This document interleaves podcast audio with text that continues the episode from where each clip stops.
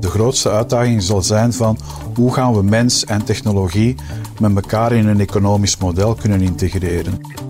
Ondernemen, dat is durven. Door alles op alles te zetten.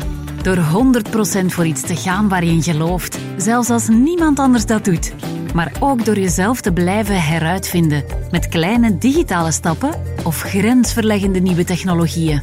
Telenet Business en Tijdconnect presenteren De Verderkijkers. Emma van Pamel vraagt bedrijfsleiders naar hun visie op gedurfd ondernemen. Vandaag en in de toekomst. Beluister nu aflevering 3 met Alain Soetart van VR-bedrijf Digimedical. In deze aflevering kijk ik verder met digitale durver Alain Soetaert, CEO van DJ Medical. Alain, dat jij een durver bent, dat kunnen we wel zeggen, hè? want jij hebt op jouw vijftigste nog een carrière-switch doorgemaakt. Wel, um, dat klopt. Nu, dat doe je niet knal op je 50, maar dat, daar gaan een paar jaartjes aan voor, aan denkwerk. En ik had het gevoel dat ik in een uh, gouden kooi zat je verdient goed, de toekomst ziet er goed uit en dan is het voor de meesten logisch, ik ga dit doen tot aan mijn pensioen. En blijkbaar was dat voor mij in mijn hoofd iets dat uh, absoluut niet het geval kon zijn. En ergens zat ik toch ergens met de gedachte van, ik wil de tweede, helft van mijn carrière iets gaan betekenen dat wat meer sociaal engagement met zich meebrengt, dat wat maatschappelijker relevant is maar dan wel in een sector die mij boeit. En ik ben een science fiction freak, altijd bezig geweest met nieuwe technologieën. En ik zat op dat moment niet in dat wereldje, wel in de wereld van de telecom, een tijdje in de logistieke wereld uh, doorgebracht en zo verder. Maar ik voelde een sterke drang om creatief bezig te zijn en eens te gaan kijken hoe ik mij kon uh, heroriënteren, laten we maar zeggen. En ja, was het toeval, vlak op dat moment koopt Facebook uh, Oculus aan is er ineens een, een versnelling in verband met uh, de virtual reality bril en de ontwikkelingen er rond. Ik ben toen op een uh, blauwe maandag naar Brussel afgezakt, waar een groep van mensen al bezig was om een soort van clubje bij elkaar te brengen rond virtual reality. En ik heb daar de eerste virtual reality oplossingen ondergaan. En ik moet zeggen, de eerste keer dat ik zo'n virtual reality bril opzette, zag ik direct de mogelijkheden van wat er eigenlijk allemaal mee te doen was. Ook al stond dat toen nog in de kinderschoenen, maar ik zag daar wel echt potentieel in. Ik, heb toen niet meer getwijfeld. Ik heb gezegd van ik wil dit gaan doen. Maar alle virtual reality, ik denk vooral aan gaming.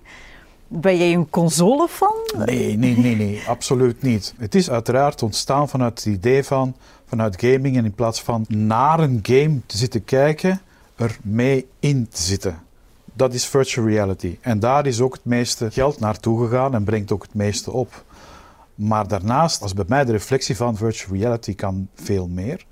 Men heeft daar ook later trouwens een naam voor bedacht. Dat noemt serious gaming.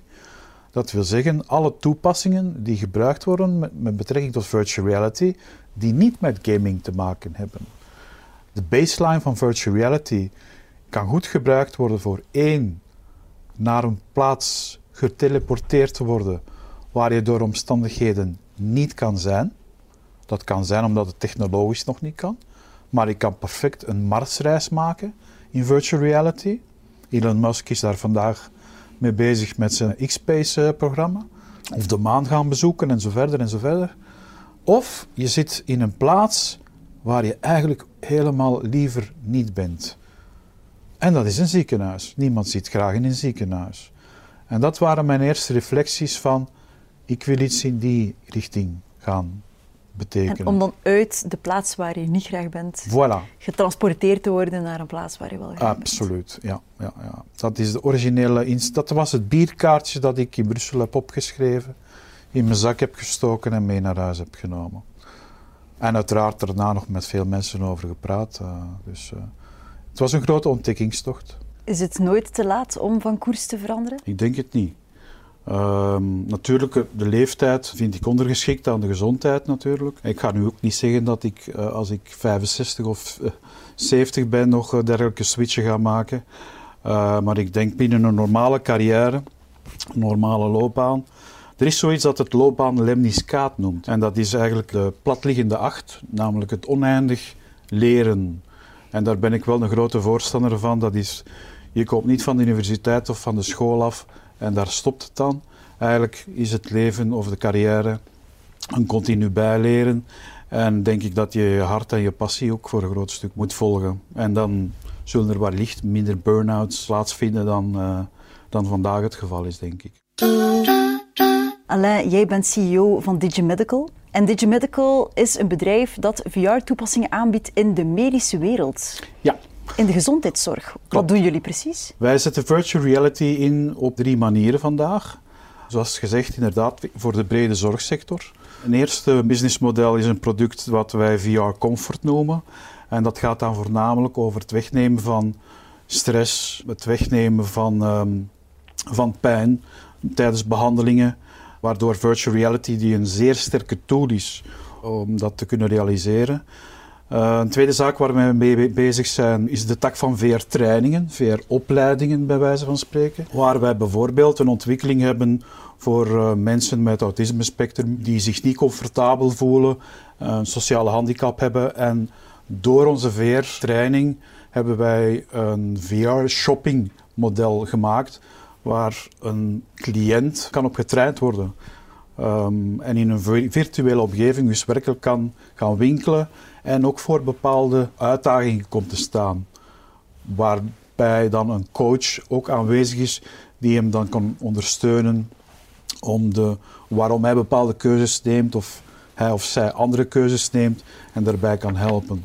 Dat is het tweede model. En dan het derde model is de VR Connect, waarbij inderdaad uh, via Vriendje, uh, waar wij dan ook met Telenet in een uh, project zitten voor 5G naar de toekomst toe, verbinden vanuit zijn ziekenkamer met de thuisomgeving. En dat is voornamelijk gericht op kinderkankerpatiënten die gedurende een langere periode in het ziekenhuis blijven. En dat heeft eigenlijk te maken met een persoonlijke ervaring die ik heb gehad. Mijn jongste zoon heeft op zijn twaalf ook een x aantal weken in het ziekenhuis van UZ moeten doorbrengen. En alhoewel dat wij een, een, een, regeling hadden waar de mama en de papa konden langskomen en elke dag wel iemand was, was zijn grootste vraag toch na een paar weken van ik zou graag toch nog eens thuis willen zijn. De hond zien rondlopen en, en mijn kamer. En... Maar naar huis gaan was geen optie? En naar huis gaan was geen optie, absoluut niet. En dat is altijd blijven bijhangen en dat is ook een beetje de eerste reflex geweest toen ik virtual reality, die bril op had. Dacht ik van, god, mocht, toen deze technologie al aanwezig geweest zijn, dat zou zeker en vast te goede gekomen zijn van het welzijn van, van mijn zoon en een beetje een gevoel geven van relax, van ik kan terug eens eventjes thuis zijn en ontsnappen uit deze omgeving. Maar dat is wat je doet met virtual reality. Je ontsnapt werkelijk uit, uh, uit de omgeving. Is het echt alleen zo'n sterke tool dat je echt denkt op dat moment ik ben ergens anders? Wel, er is een mooi voorbeeld van. Voor twee toepassingen is het eigenlijk ontstaan. In uh, de US, uh, de soldaten die terugkwamen vanuit Irak, die met een posttraumatische stresssyndroom zaten en dus werkelijk niet meer in oorlogszones of in een tank durfden kruipen en zo verder, werden via virtual reality terug hertraind, zodanig dat het brein, want dat is het uiteindelijk, angst, moet terug kunnen overwonnen worden door het brein. En dat heeft tot enorme goede resultaten uh, geleid. Okay. Een ander voorbeeld, en dat is misschien een beetje een ludiek voorbeeld, maar dat is dat je op het dak van een appartement staat en er loopt een plank voor je uit van ongeveer een tiental meter lang. En je staat op een hoogte van 100 meter virtueel. Maar die plank ligt dus gewoon op de vloer.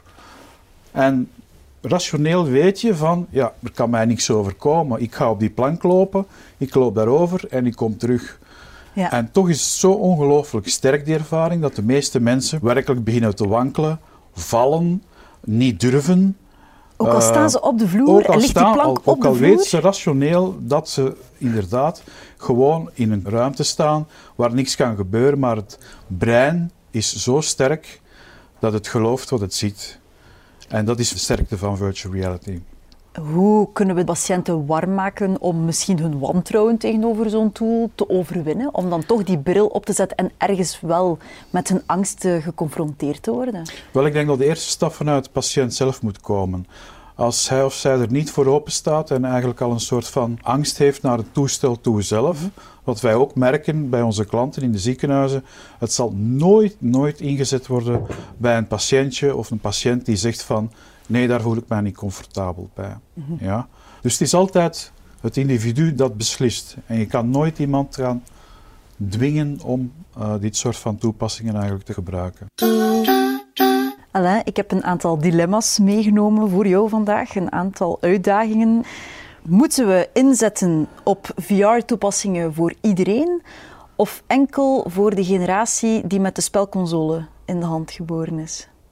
Het eerste, voor iedereen. Voor iedereen? Ja. Het is toch niet echt uh, legio aanwezig in de woon- en zorgcentra, maar we weten van, van een aantal instellingen die het uh, uitgeprobeerd hebben in het buitenland, dat, um, ik zeg maar iets, iemand die een passie had om in, uh, naar de bergen op reis te gaan, of die een ex-duiker is geweest en zo verder, die dus in een woon- en zorgcentrum zit, en daar is toch een van de meest grote uitdagingen is om die mensen toch nog uh, kwaliteitsvolle uh, leven uh, te bieden mm -hmm. of activiteiten aan te reiken. Dan is dat voor zo iemand spectaculair om via die VR-bril eigenlijk terug een beetje geprojecteerd worden naar zijn vroegere passies die hij nu niet meer kan doen.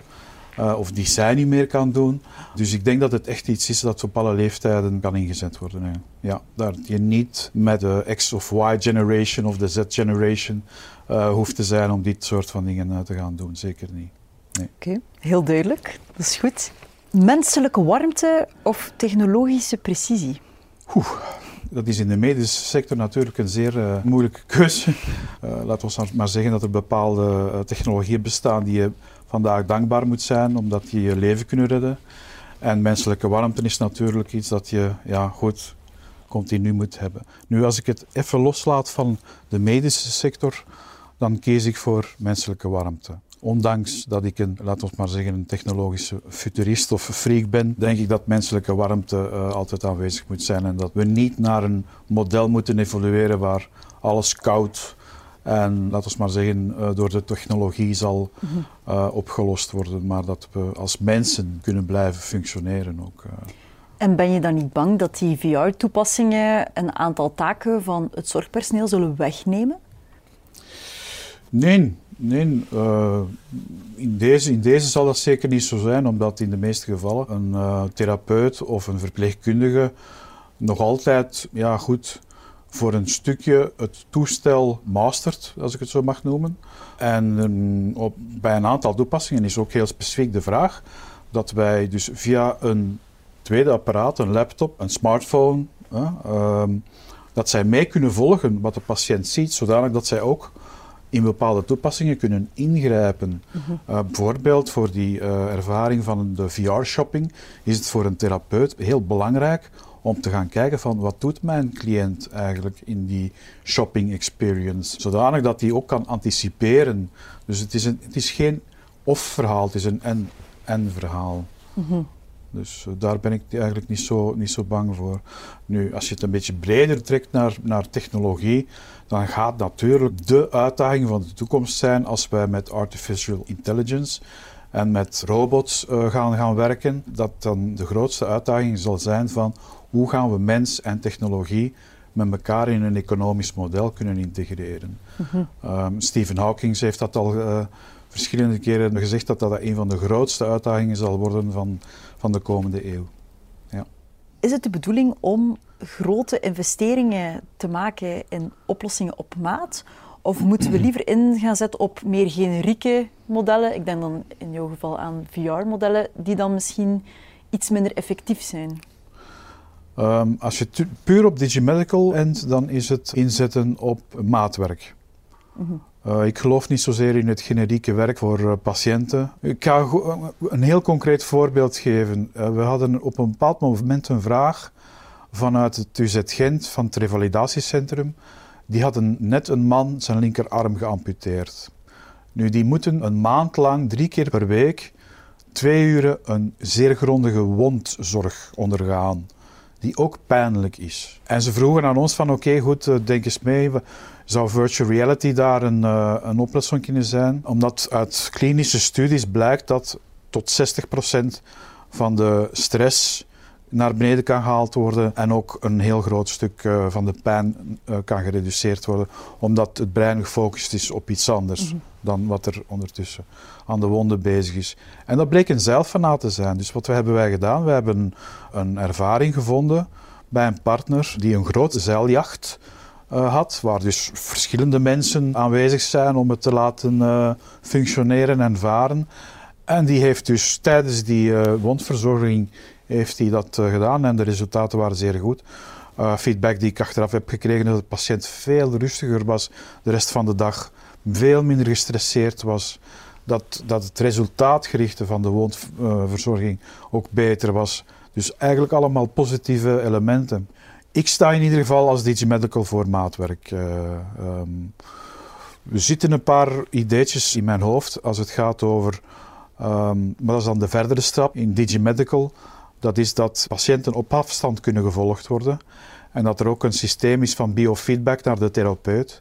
Ik denk dan bijvoorbeeld aan mensen met een NAH, met een niet aangeboren hersenletsel, die in plaats van langer in het ziekenhuis moeten blijven, uh, vroeger naar huis kunnen gaan, omdat ze thuis kunnen verder trainen via de virtual reality.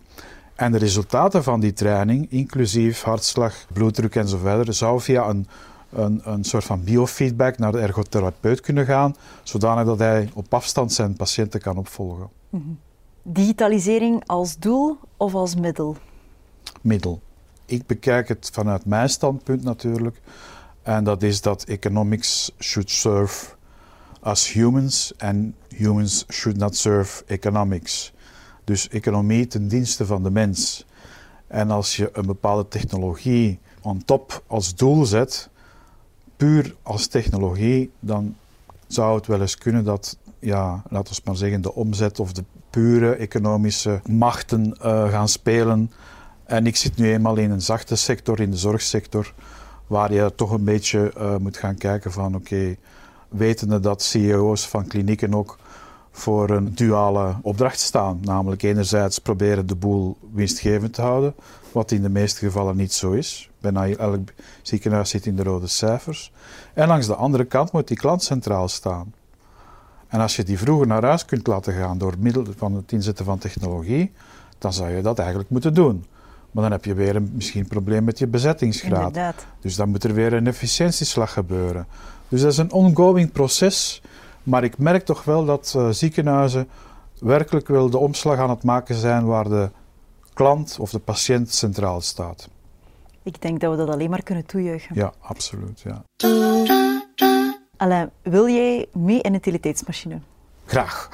Oké, we zetten de tijd vijf jaar vooruit en we stappen uit. Ja. Gaat iedereen Digimedical kennen? In de zorgsector hoop ik van wel. Het is niet mijn bedoeling om uh, een internationale tent te worden, absoluut niet. Maar ik heb nog één grote droom om het uh, Digimedical te realiseren. En dat is met name cultuur, events en sport aan kunnen bieden, zowel in real time dus met livestreaming als in uitgesteld relais, waar, ik zeg maar wat, bijvoorbeeld een patiënt de VR-bril kan opzetten. Dat kan in een ziekenhuis zijn, maar dat kunnen ook mensen zijn die, ja goed, door andere aandoeningen niet zomaar naar een evenement kunnen gaan, naar een muziekconcert kunnen gaan, omdat ze een mobiliteitsprobleem hebben of dat ze misschien een pleinvrees hebben. Er zijn zoveel wat, wat, wat eh, pathologieën die daar allemaal rondhangen, die een slechte rug hebben. Zou ook kunnen en die toch kunnen participeren live aan het optreden. Stel je voor, Sting komt naar Brussel en je zou er eigenlijk wel, je bent een Stingfang, maar om de een of andere reden kan je daar niet bij zijn. Je ligt bijvoorbeeld op dat moment in het ziekenhuis of je hebt iets anders voor waardoor je niet mobiel bent.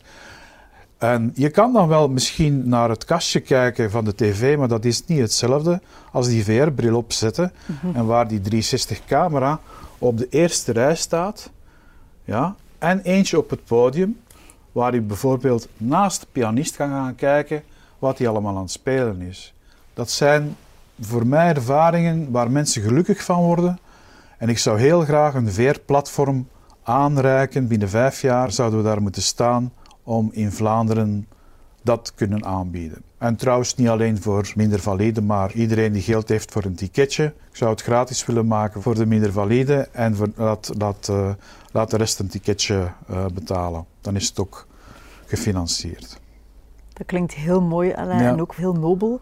Als we nog één keer drukken op de knop en we zitten tien jaar vooruit, ja. iedereen aan de VR? Nee, ik denk dat we dan een stapje verder gaan staan.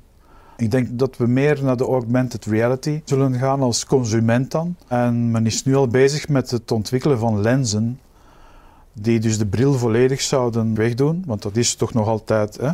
En daardoor verlies je een stuk van je mimiek. Dus het in communicatie gaan met iemand anders aan de lijn die ook in virtual reality zit. Ja, je zit eigenlijk alle twee naar een duikbril te kijken. Hm? Uh, maar men is nu al bezig met lenzen waar bepaalde informatie uh, is opgeslagen en waar je bijvoorbeeld door de straten van Brussel kan lopen en zeggen van voilà, uh, ah, ik heb een point of interest van u, als je het hebt aangezet. Daar zit een zeer goed gescoorde Italiaan en je bent nu op zoek om, om naar een restaurant te gaan. Dit is een aanrader, bijvoorbeeld. Of je zit op Tinder en er komt, en twee straten verder loopt er blijkbaar een persoon met min of meer dezelfde interesses hetzelfde profiel. En uh, ja, je kan bij, met één blink, bij wijze van spreken, even laten weten dat jij er ook bent. En je kan misschien samen een terrasje gaan doen. Dus maakt misschien een beetje nu een beetje te, te, flauw. Maar ook in de veiligheidssector zullen wij daar. Big Brother is watching you. Zal daar zeker en vast uh, toepassingen zijn met facial recognition. Zodanig de wereld een stuk veiliger wordt. En dat er een bepaald deel van de mensen dan weer vindt dat er een stukje van hun vrijheid wordt weggenomen. Maar je moet je werkelijk de vraag stellen of een veiliger wereld het wegnemen is van vrijheden. En dat is dan alweer stof voor nog een ander verhaal. Alain, dank je wel om samen met mij verder te kijken in de virtual reality toekomst. Graag gedaan. Dit was De Verderkijkers met Alain Soetart. Ben je benieuwd naar de visie van andere bedrijfsleiders op ondernemen met durf? Abonneer je dan nu op deze podcast. Of surf naar tijd.be slash verderkijkers. Bedankt voor het luisteren en blijf durven.